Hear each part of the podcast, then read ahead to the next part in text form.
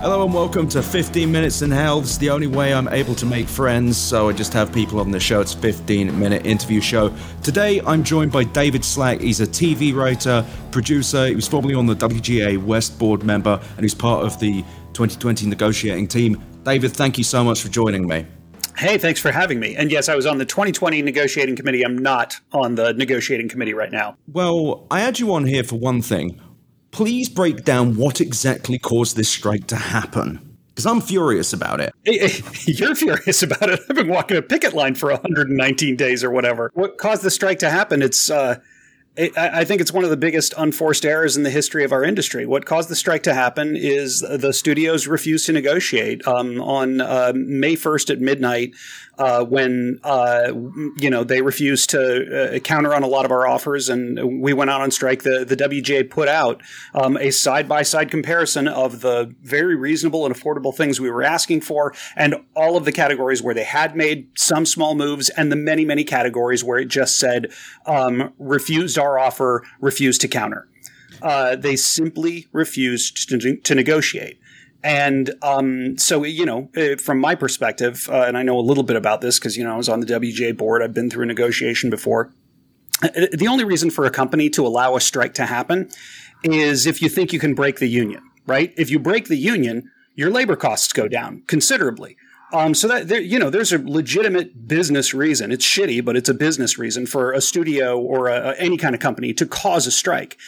But even a cursory risk analysis would have told these guys that we're not the union you break. The WGA, we all fired our agents en masse together. And even though a lot of us disagreed over that, like there was significant disagreement within the guild, we as a group held together for two and a half years and we got every agency in town to change their business practices in a significant way. And we signed two private equity firms to union contracts. So uh, we're very strong. We're small, but we're very strong. We're very stubborn. We are not the union you break. Well, tell me what are the th- what are the major sticking points though? Because I feel like a lot of people I talk to, they know something's going on, but it's not obvious for a layman what what they are. Sure. Yeah. I mean, in the in the simplest terms, the, the, look, we have a lot of specific demands, but they all go towards one very simple goal: saving our middle class, saving writing for TV and movies as a viable full time job. Uh, for the history of the entertainment industry, writers in Hollywood have been able to make a living by telling stories, you know, writing them down, selling them to uh, movie and TV studios, and then the movie and TV studios, you know, make those things, they market them, they put them out, and everybody got on just fine. But our incomes are down 23% over the last, I think, 10 years if you adjust for inflation. Um, uh, and it's because, in part, because of the move to streaming. It's in part because of uh, their business practices, where they they've increasingly trapped feature writers in endless rewrites. They've moved in TV towards these mini rooms where writers are employed for a much shorter term, and showrunners get amortized down to scale and are forced to cover set and all the on-set rewrites and post entirely by themselves, which has historically been a team effort. Um, so there are many, many ways that they are hurting our incomes, but the very, very simple thing we are fighting for is just to be paid a fair wage so that we can pay our bills. We have writers writing on hit shows like The Handmaid's Tale, having to turn around and drive a Lyft um, uh, while they're seeing the billboards for the show they helped uh, write up. We should be able to pay our bills. We should be able to save a little bit for a rainy day. We should be able to buy a home. We should be able to raise a family. This is a, this is a product that they don't know how to make without us. This is a product that brings them $30 billion every year, just eh, on average, in pure profit. They're making $30, $30 billion a year in profit, and all of our asks add up to about 2% of that. Just a 2% right. raise after 6% inflation. So we're asking for some very reasonable, and you, you know, you can get in the weeds and there's individual things, but the, the truth is we need movement on all of it. We can't leave any segment of our membership behind. We, we need to protect comedy variety writers and streaming who haven't had any, uh, union, union protections really at all. We need to, uh, protect against free work in features, we need to uh, protect the way that TV writers are compensated. Um, across the board, we need to raise our minimums. So all of these things are towards the same very simple goal. We just need to be paid a fair living wage so that we can continue to do this as a career. And they seem to want it to be an endless side hustle while they continue to make billions from the thing that we know how to do and they don't.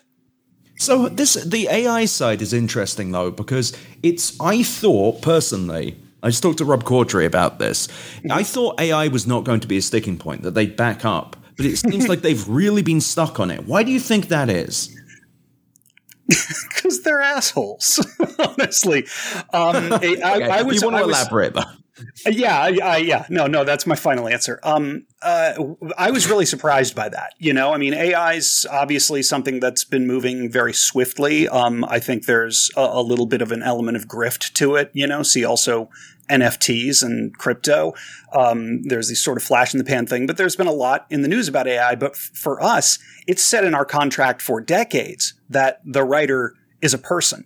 Um, we've had that in writing. So I, I, thought this would be an uncontroversial thing for us. And it certainly wasn't something that I was, you know, fired up about going into this negotiation. And then we got into negotiations and our leadership has reported back to us that they were wholly unwilling to move on that front and actually said to us, uh, to our negotiating team, um, we're unwilling to you know accept any regulation of a technology that we may want to use someday so in the negotiating room, they sort of announced, you know, said the the quiet part loud, which they've been doing a lot. They announced their intention to perhaps use this technology, and I, you know, uh, frankly, I, I I think that's another completely foolish thing for them to dig in on. I mean, you know, because already we're seeing, you know, court cases that show that AI works can't be copyrighted for a, a, number of reasons, not the least of which is that large language model AI, generative AI is, you know, perhaps better described as a plagiarism machine. No offense to the people who've worked very hard on it, but if you scrape the entire internet and you chop it up really fine, you're, you're just making a copyright smoothie.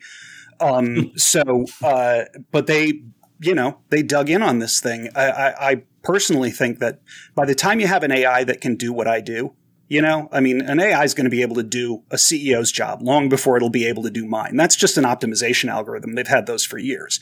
But when you can do what I and the other members of my union do, when you can come up with an original story and take the audience through it in a way that engages them emotionally, that says something about the human experience, that can make people laugh and make people cry, by the time you have an AI that can do that, you, are talking about an artificial general intelligence. And Ed, you and I before have had conversations yes. about artificial intelligence. I know we're on the same page here.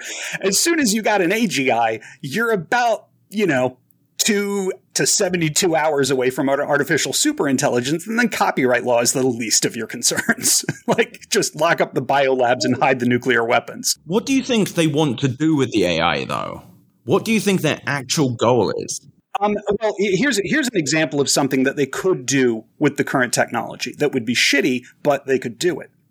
You could have assistants uh, sit in front of uh, Chat GPT four all day long and say, um, write me a premise for uh, a one hour drama uh, crime procedural.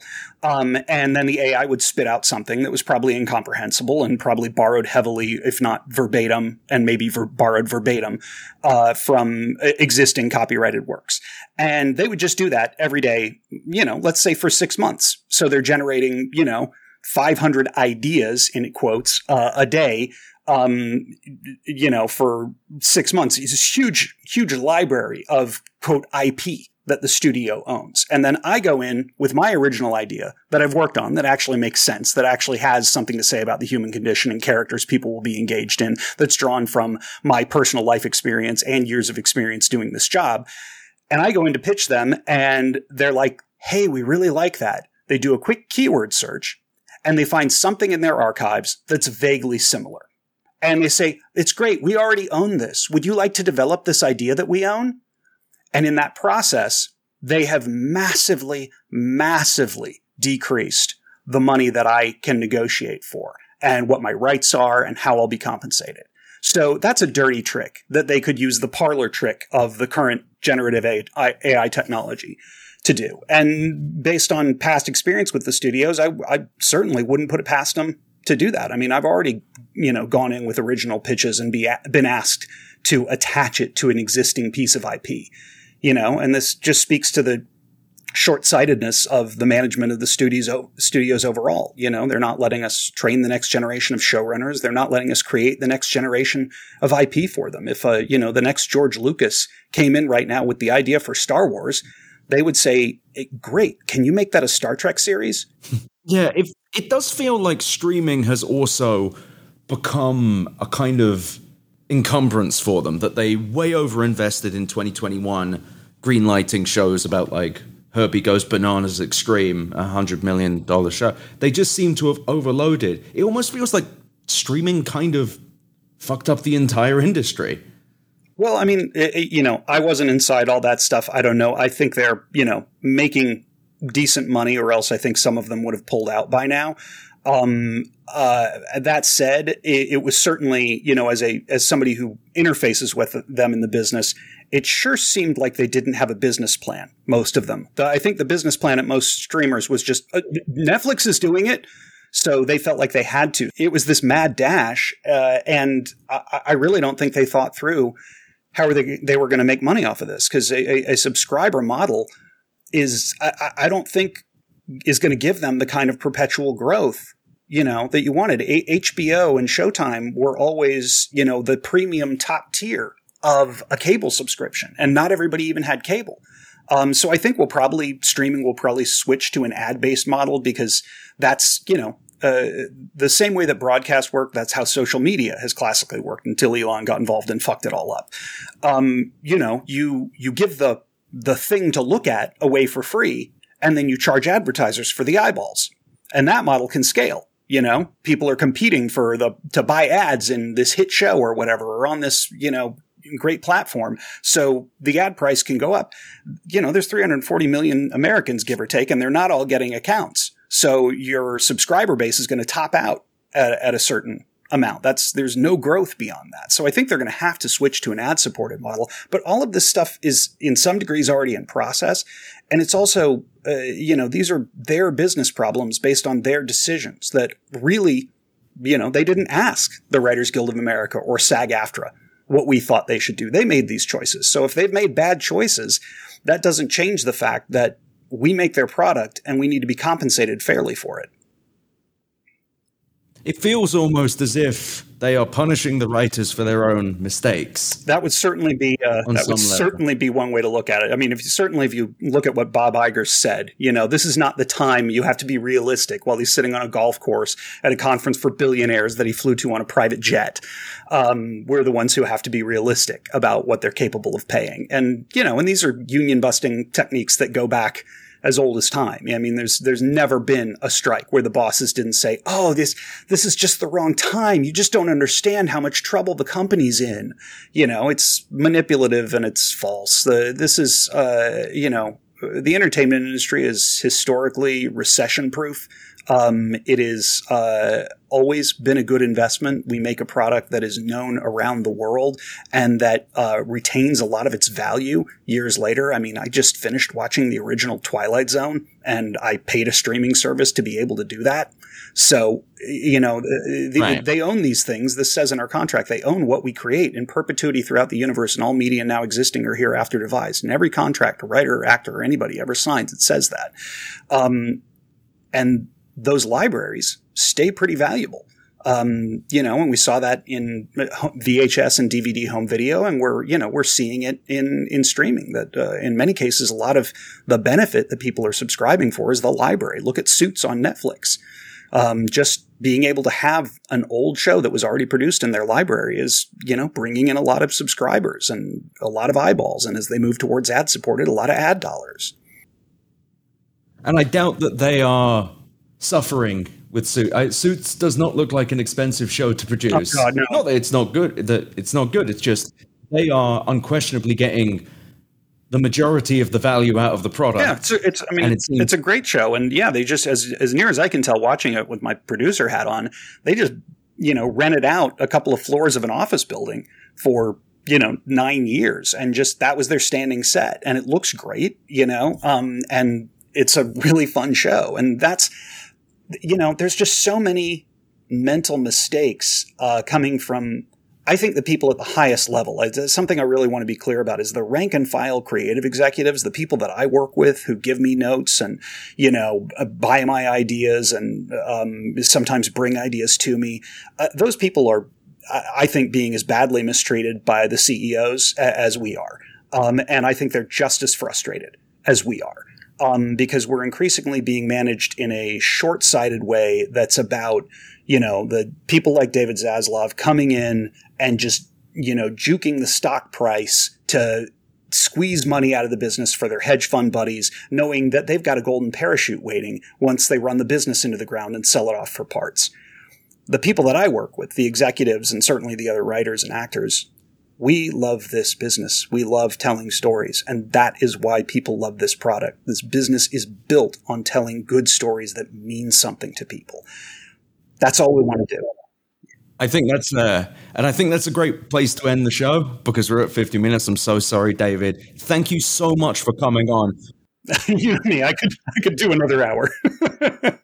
oh no, and that's the thing. I wanted you to come on to tell this story because I feel like it's been under undertold and it's told it with great clarity. Thank you so much for joining us. This is 15 minutes in hell. I really appreciate everyone for listening. Where's your ed.at slash podcast? Thanks, everyone.